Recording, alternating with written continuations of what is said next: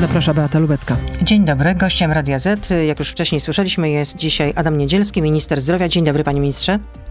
Dzień dobry pani redaktor, witam państwa serdecznie. Na początek podstawowe pytanie każdego dnia. Jaka jest liczba zakażonych, e, jaka jest liczba zgonów? E, no, dzisiejsze statystyki to z jednej strony jest kontynuacja spadkowego trendu, jeśli chodzi o liczbę zakażeń, bo mamy tych zakażeń dzisiaj 14 350 i to jest mniej więcej 15-16% mniej niż tydzień temu. Z drugiej strony liczba zgonów jest cały czas bardzo wysoka, bo ona dziś przekracza znowu 700, dokładnie to jest 709, ale tutaj od razu chciałem powiedzieć, że my za każdym razem bardzo dokładnie analizujemy strukturę zgonów i coraz bardziej stabilne są te proporcje. To znaczy, że na cały czas widzimy, że 75% mniej więcej, czyli ponad 500 osób to są osoby niezaszczepione, a wśród e, zaszczepionych e, ponad 70% to są osoby obciążone wielochorobowością. Więc e, te statystyki jakkolwiek są bardzo przytłaczające, to jednak one też pokazują jednoznacznie, że warto się szczepić, bo szczepienie jest ochroną przed tymi najcięższymi dolegliwościami. No, rzeczywiście liczba zgonów z powodu COVID-19 budzi grozę. Wczoraj prawie 800 zgonów. Średnia z tygodnia to jest 409 osób. To jak pan, jak rząd, jak chcecie powstrzymać tę falę zgonów z powodu COVID-19, skoro Polacy jednak nie chcą się szczepić? Prawie połowa nie chce się zaszczepić. No, z drugiej strony ponad połowa się szczepi, a w dorosłych Ale to jest za mało wynosi 60% blisko. No, my oczywiście analizujemy bardzo dokładnie, jakie są przyczyny e, tej fali zgonów, czy w ogóle zgonów jako takich. I w zasadzie, jak tylko identyfikujemy przyczynę, to e, staramy się odpowiedzieć na nią odpowiednim no dobrze, projektem. Identyfikacja to chyba nie wystarczy. W takim razie, co zrobić, żeby powstrzymać tę falę zgonów? Bo musi pan przyznać, że to budzi grozę. Więc jaki jest no, plan? Plan jest konsekwentnie realizowany od dłuższego czasu. To jest przede wszystkim e, jedna z przyczyn, czyli zbyt późne pojawienie się szpitalu, w szpitalu, co ma szczególne jakby znaczenie w wariancie delta, bo on się bardzo szybko rozwija, to znaczy, że do czasu załamania tak zwanego jest niecały tydzień, więc ludzie po prostu nawet nie zdążają zrobić testów. My widzimy, że pierwsze testy osób, które trafiają do szpitala... No ale to w takim razie trzeba winić ludzi, że za późno zgłaszają się do szpitala? Przepraszam, bo nie usłyszałem. No to w takim razie należy winić ludzi, że za późno zgłaszają się do szpitala?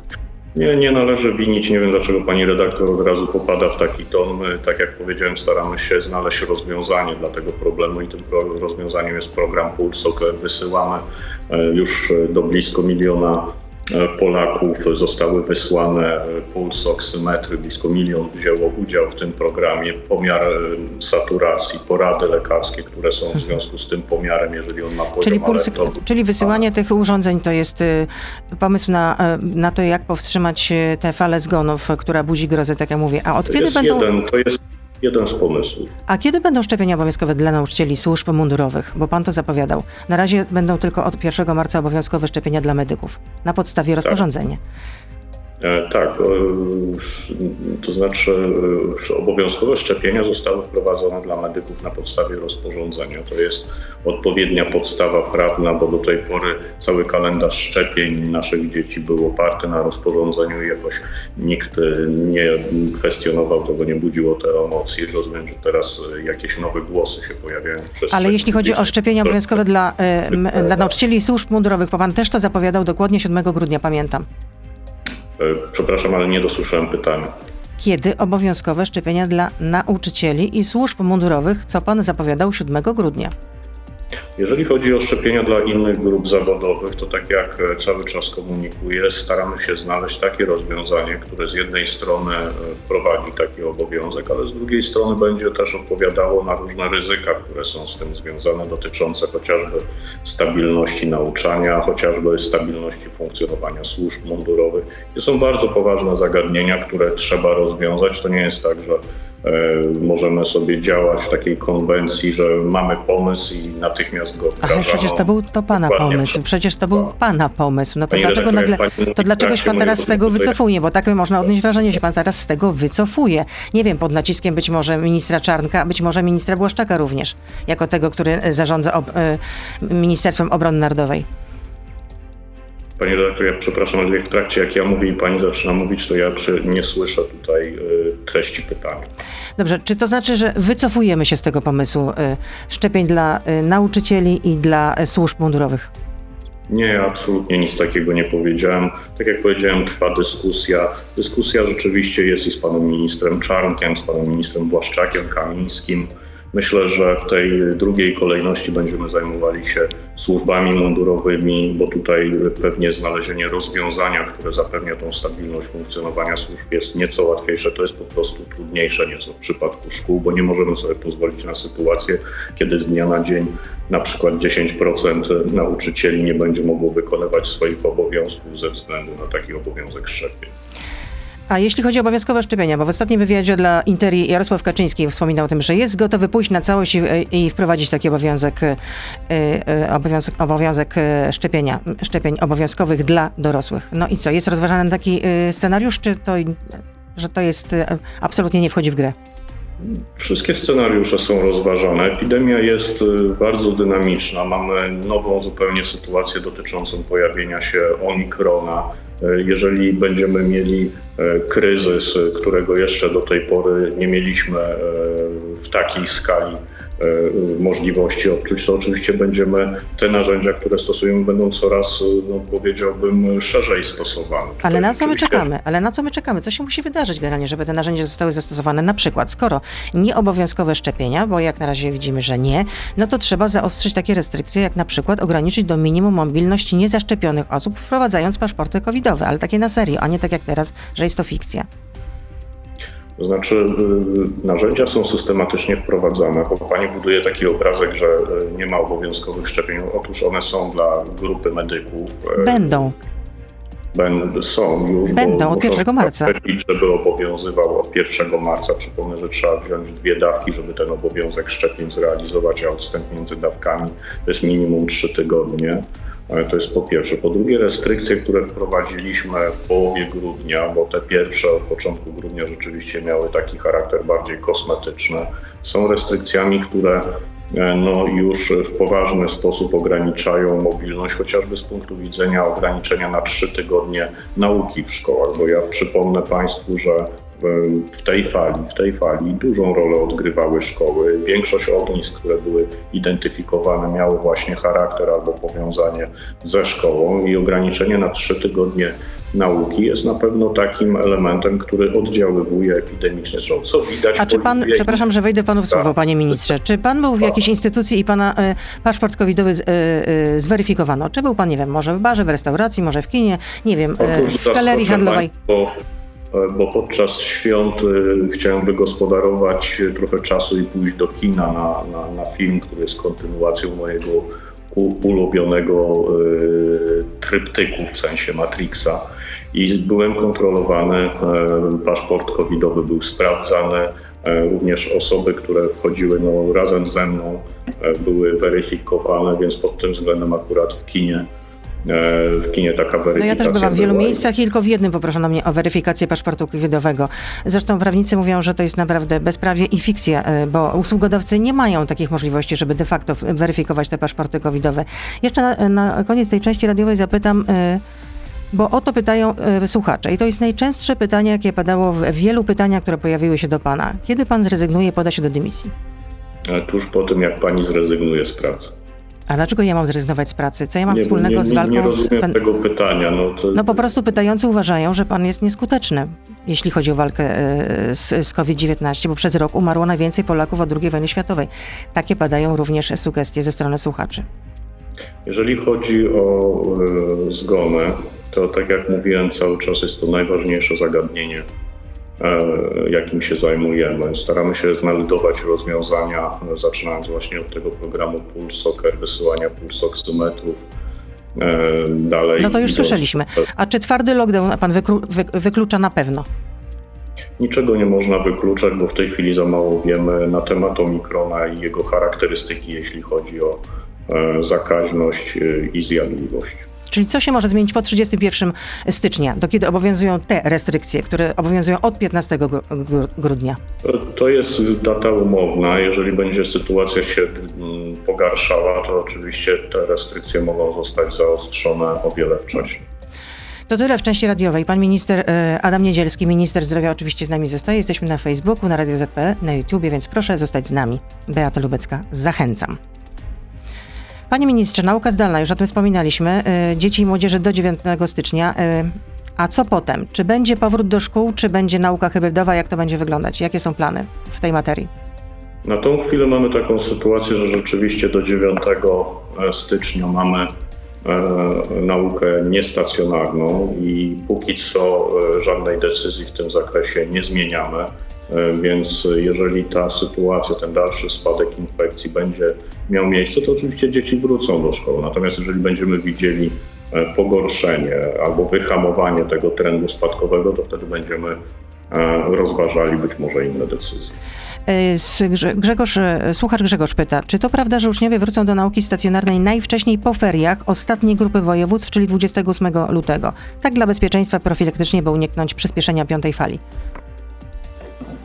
No, y, tak jak powiedziałem, na tą chwilę decyzji takiej nie podjęliśmy. Oczywiście, że analizujemy różne warianty i scenariusze, e, natomiast na tą, na tą chwilę takiej decyzji nie podejmujemy. A kiedy pracodawca będzie mógł y, sprawdzać e, szczepienie pracownika albo weryfikować e, test na COVID-19? No bo na razie ta, no. ten projekt ustawy, który miał być zresztą projektem rządowym, okazał się projektem poselskim. Pan go zapowiadał, potem okazało się, że jednak to jest projekt poselski. Na razie ten projekt, no można powiedzieć, że utknął w martwym punkcie. 5 stycznia będzie wysłuchanie publiczne. To od kiedy takie rozwiązanie mogłoby wejść w życie? Pani redaktor, jak, jak, pani doskonale wie, to jest projekt, który nie jest jednoznacznie pozytywnie e, odbierany społecznie. E, są tacy, którzy mają wątpliwości. Ja oczywiście reprezentuję zwolenników takiego rozwiązania, żeby były e, podstawy prawne weryfikacji szczepień, weryfikacji tego, czy ktoś jest pozytywny w sensie wyniku testu i e, ta ścieżka, ścieżka, która zaczyna się od, czy zacznie się od wysłuchania publicznego, to jest ścieżka, która właśnie ma na celu wypracowanie rozwiązania kompromisowego, rozwiązania, które będzie akceptowane społecznie, bo co z tego, że e, wypracujemy jakieś rozwiązanie, które potem ma zerową wartość wdrożeniową, bo po prostu nie zostanie przyjęte na poziomie politycznym. Mówię tutaj po prostu o przegłosowaniu ustawy. Dlatego intencją tego wysłuchania publicznego jest z jednej strony wypracowanie rozwiązania kompromisowego, ale z drugiej strony też odpowiedź na pewne lęki, które się pojawiają. Ale jaki to może być jeszcze kompromis, ustawą. panie ministrze, jeśli chodzi akurat o ten aspekt rzeczywistości? Jaki to jeszcze może być kompromis? No tutaj ewolucja tego projektu pokazuje, że w zasadzie to rozwiązanie... To jest raczej redukcja, ja bym powiedziała. Przecież nawet y, Czesław Hoc, który pilotuje ten projekt, mówi, że on jest lajtowy. Rozwiązaniem, które właśnie idzie w kierunku kompromisu, które y, od y, szczepień y, zaczęło się, bo taki było w przedłożeniu w projekcie funkcjonującym na poziomie rządowym. Teraz poszliśmy w kierunku tego, żeby pracodawca miał możliwość weryfikowania nie szczepienia, tylko testu i jednocześnie wprowadzamy taką powszechną e, możliwość testowania pracowników. To polega przede wszystkim na tym, że pracownik nie tak jak e, w przypadku zwykłego testu zleconego przez lekarza ze względu na ryzyko zakażenia, pracownik nie udaje się na kwarantannę, tylko będzie miał możliwość zrobienia tego testu w takim trybie normalnym, bez obciążeń epidemicznych i pod tym względem ten projekt jest już E, kompromisem, co widać też w odbiorze społecznym, bo o ile ta pierwsza dyskusja dotycząca szczepień e, budziła więcej kontrowersji, o tyle już kwestia tego, żeby pracodawca mógł tworzyć bezpieczne środowisko pracy i weryfikować test, to jest już zagadnienie, które zdecydowanie w mojej ocenie budzi e, mniej takich emocji.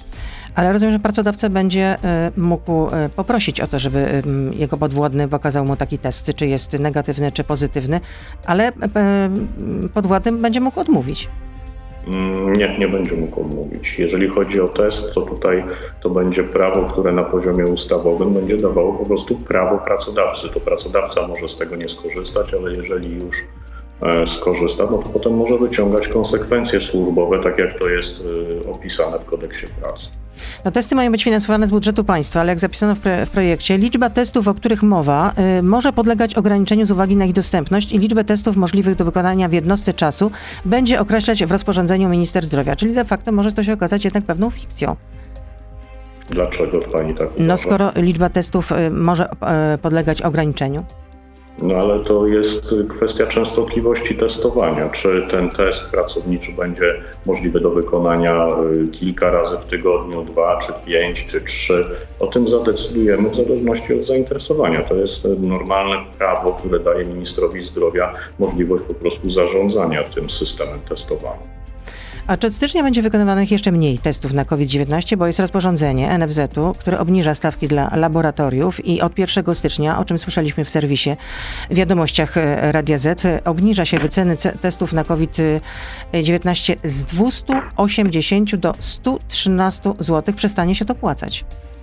A dlaczego pani tak uważa? Czy przeanalizowała pani, jak Słyszałam wypowiedź fachowca w, w, serwisie, zresztą prezentowaliśmy nie, taką wypowiedź. lobbysty, a nie fachowca, czyli osoby zainteresowanej zarabianiem i osiąganiem ogromnej marży na tych badaniach, bo do tej pory niestety ta marża miała bardzo wysoki poziom. Ja przypomnę, że te 280 zł to pochodzi jeszcze z czasów początku praktycznie pandemii, e, kiedy testy były mało dostępne, kiedy nie były e, tak powszechnie produkowane na całym świecie teraz ta sytuacja diametralnie się zmieniła i oczywiście też zmienia się w związku z tym wycena. Ta wycena jest wykonana przez Agencję Oceny Technologii Medycznych e, i Taryfikacji. Ona uwzględnia zarówno analizę czynniku, od czynników, które są stosowane, sytuację na rynku e, międzynarodowym. Ta cena 280 to była wyższa cena niż była w Niemczech i w innych krajach e, o wiele bardziej rozwiniętych, więc tutaj to jest klasyczny zabieg ze strony no, zainteresowanych a z drugiej strony ja oczywiście e, analizując tą sytuację byliśmy w kontakcie z różnymi innymi dużymi sieciami laboratoryjnymi, które absolutnie potwierdzają kontynuację współpracy. Zresztą my tak naprawdę chcemy od 1 stycznia oprócz tej zmiany cenowej uwolnić e, rynek laboratoriów. Teraz już nie będzie potrzebna taka weryfikacja ze strony Ministerstwa Zdrowia, tylko wystarczy zgłosić deklarację, zgłosić chęć i takie badanie będzie wykonywane, więc akurat powszechność testowania będzie o wiele większa, bo więcej laboratoriów będzie do tego dopuszczonych. Pożyjemy, zobaczymy. Michał pyta, czy pan minister jest zadowolony z wyroku Sądu Najwyższego, który pozwala lekarzom z zagranicy pracować w Polsce i nie znać języka polskiego? Jak pacjenci mają się porozumieć z takim lekarzem? Czy poleca pan na przykład naukę y, języka filipińskiego pacjentom? Nie wiem, czy jest taki język. E, tutaj rzeczywiście e, przyjęliśmy takie rozwiązanie, które było też odpowiedzią na sytuację, z jaką cały czas mamy do czynienia, deficytu lekarzy. I to rozwiązanie e, dopuszcza możliwość zatrudnienia takiego lekarza z zagranicy, oczywiście z odpowiednimi certyfikatami, z, z, odpowiednim poziomem wykształcenia. Ten lekarz wykonuje swoje obowiązki w pierwszych okresach pod opieką lekarza, który jest wyznaczony tutaj po stronie oczywiście polskiej i ta opieka jest wystarczającą przesłanką do tego, żeby lekarz mógł wykonywać swoje obowiązki. Ja zresztą e, takich lekarzy miałem okazję widzieć przy pracy chociażby w szpitalach tymczasowych. To są lekarze bardzo dobrze wykształceni, pochodzący z Białorusi, E, z Ukrainy, którzy Nikt tego nie kwestionuje, ale czy jednak znajomość języka nie jest tutaj kluczowa, żeby leczyć dobrze e, pacjentów, żeby, do, żeby dobra komunikacja jest chyba podstawą, żeby stawiać dobrą diagnozę. No chyba to się zgodzimy. Tak, oczywiście, że tak. Dlatego jest wyznaczony ten lekarz, który jest do pomocy albo inna osoba z personelu, która może pomagać. Część obowiązków nie wymaga komunikacji bezpośredniej e, z pacjentem, ale ja zwracam uwagę na istotę tego orzeczenia Sądu Najwyższego, bo to my za zakwestionowaliśmy postępowanie Izby Lekarskiej, która odmawiała tym lekarzom e, przyznania prawa wykonywania zawodu, co było niezgodne po prostu z ustawą i pod tym względem ten spór został rozstrzygnięty e, na naszą korzyść, na korzyść właśnie regulacji przedstawionych przez ministra zdrowia. Ale czy pan nie dostrzega tutaj jednak ryzyka? Ja przede wszystkim ryzyko dostrzegam takie, że pacjentów nie będzie miał kto leczyć i dlatego podejmowaliśmy takie wysiłki, między innymi w reakcji na tą falę zgonów, z jaką mieliśmy do czynienia, żeby e, jak najszybciej, w jak największym stopniu uzupełniać te luki i deficyty kadrowe w Polsce. No ale sąd y, najwyższy nie przechylił się do drugiego pana zarzutu, który dotyczył obowiązku dostarczenia zaświadczenia o stanie zdrowia przy ubieganiu się y, o pozwolenie na to, żeby wykonywać zawód lekarza właśnie tutaj w Polsce, będąc y, lekarzem spoza Unii Europejskiej. No, sąd potwierdził, że takie oczekiwanie ze strony Izby Lekarskiej będzie, e, może być formułowana. I tutaj pan nie będzie tego kwestionował? Nie, nie, nie, nie. To, to, to nie było jakby istotą zaskarżenia, które my. A co resort zdrowia chce zrobić w związku z sytuacją w szpitalu dziecięcym w, w Krakowie Prakocimiu? Bo tam ponad 80 lekarzy specjalistów złożyło wypowiedzenia. No, 1 stycznia z nowym rokiem to ponad 20 z nich nie przyjdzie do pracy, bo kończą mi się okresy wypowiedzenia. Jutro do Krakowa miał przyjechać wiceminister Bromber, który zresztą pan powołał do ministerstwa, i ktoś z Centrali Narodowego Funduszu Zdrowia. Spodziewano się, że jak tam się mówi w tym e, szpitalu, że e, te osoby przywiozą dobrą nowinę. To znaczy, że będą zwiększone finansowanie, będzie zwiększone finansowanie świadczeń. No bez tego nie ma mowy o re, e, realizacji postulatów lekarzy, więc, ale okazuje się, że nikt nie przyjedzie, to prawda?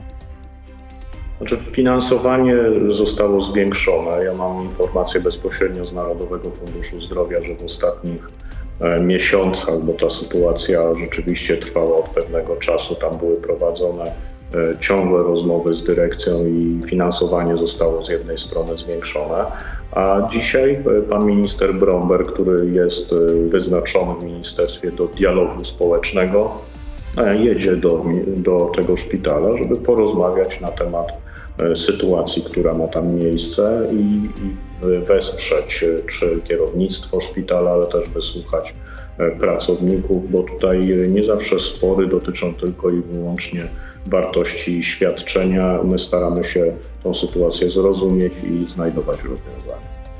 Jest pytanie od słuchacza, gdzie pan będzie spędzał Sylwestra? Ja będę w domu spędzał Sylwestra. Tutaj nie ma żadnych zakusów na, na wyjazdy ani E, inne takie sytuacje w gronie rodzinnym, ewentualnie najbliższych znajomych. No bo jutro jest Sylwestra i w ten jeden dzień będą mogły się odbywać imprezy w klubach, w dyskotekach. Dlaczego? Przecież wirus nie znika.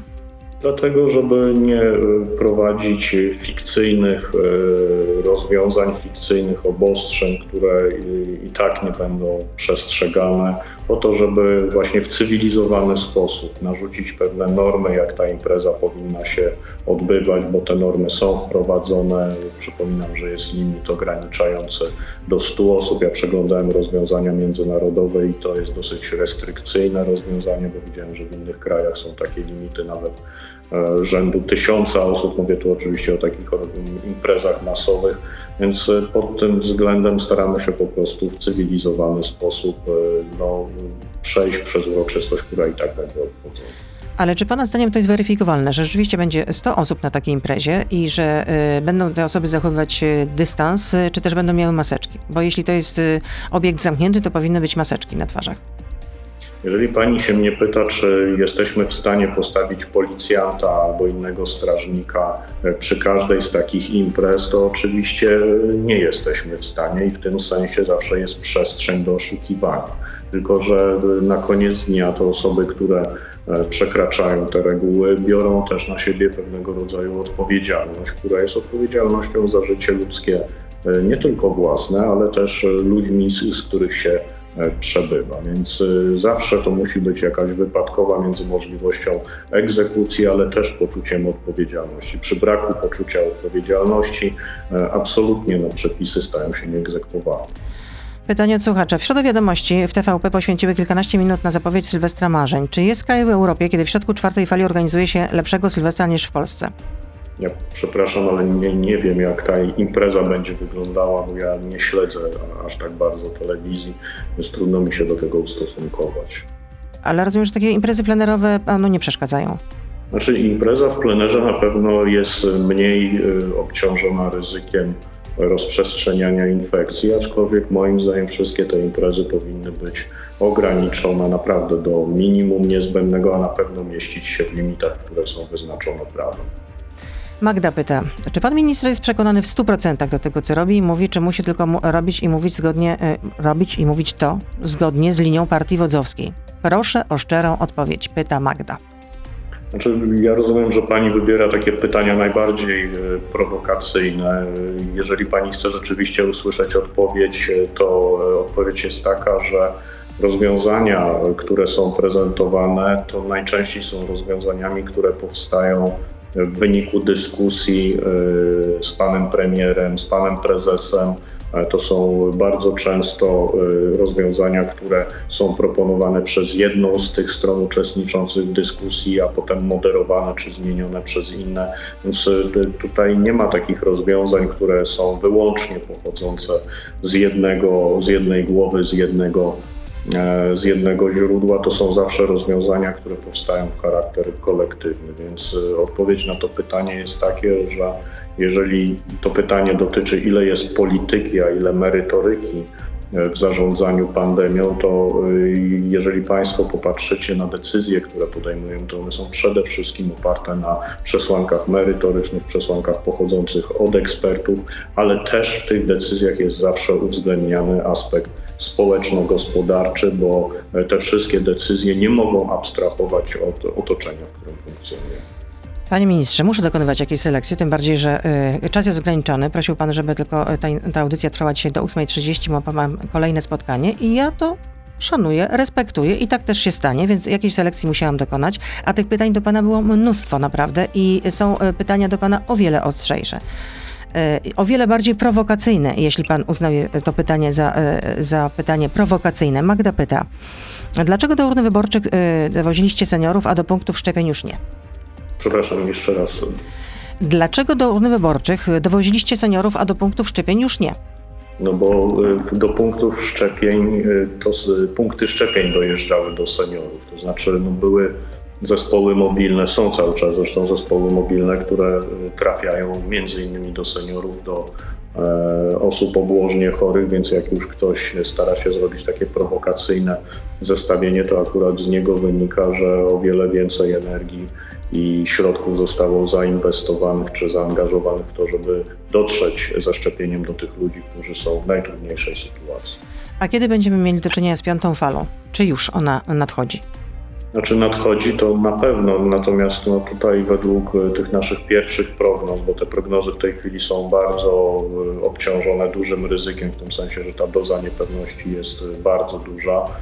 To wygląda na to, że e, będzie druga połowa stycznia tym momentem, kiedy zacznie się rozwijać taka fala związana z omikronem, bo e, do tej pory przeciętnie 2 do 4 miesięcy było od momentu pojawienia się w populacji danej mutacji do tego momentu, kiedy ona zaczyna dominować i napędzać całą skalę zakażeń, więc patrząc na ten minimalny okres, bo omikron raczej charakteryzuje się większą zakaźnością, to powinna być właśnie końcówka stycznia. I ostatnie pytanie, kiedy młodzież w latach e, od 12 do 18 roku życia dostanie trzecią dawkę przypominającą? No tutaj czekamy cały czas na stanowisko Europejskiej Agencji do Spraw Leków, czyli EME. E, mamy nadzieję, że to nastąpi jak najszybciej, ale ja przypomnę, że w odniesieniu do dzieci, jeżeli chodzi o szczepienia, my tutaj chcemy zawsze podejmować decyzje, które są oparte na faktach, na badaniach naukowych i pod tym względem e, tutaj czekamy na stanowisko EME. Bardzo dziękuję. Jest 8.30. E, tak jak e, pan prosił, e, kończymy tę audycję. Szkoda, szkoda, bo jeszcze jest wiele pytań do pana. Adam Niedzielski, minister zdrowia był z nami. Życzę żelaznej odporności, bo ta jest nam najbardziej potrzebna. Żelaznej odporności. Dobrego dnia Dziękuję. życzę. I życzę państwu dobrego nowego roku. Dziękuję. Kłaniam się. Do zobaczenia, do usłyszenia. To był gość Radio Z. Słuchaj codziennie w Radio Z i na player radioz.pl.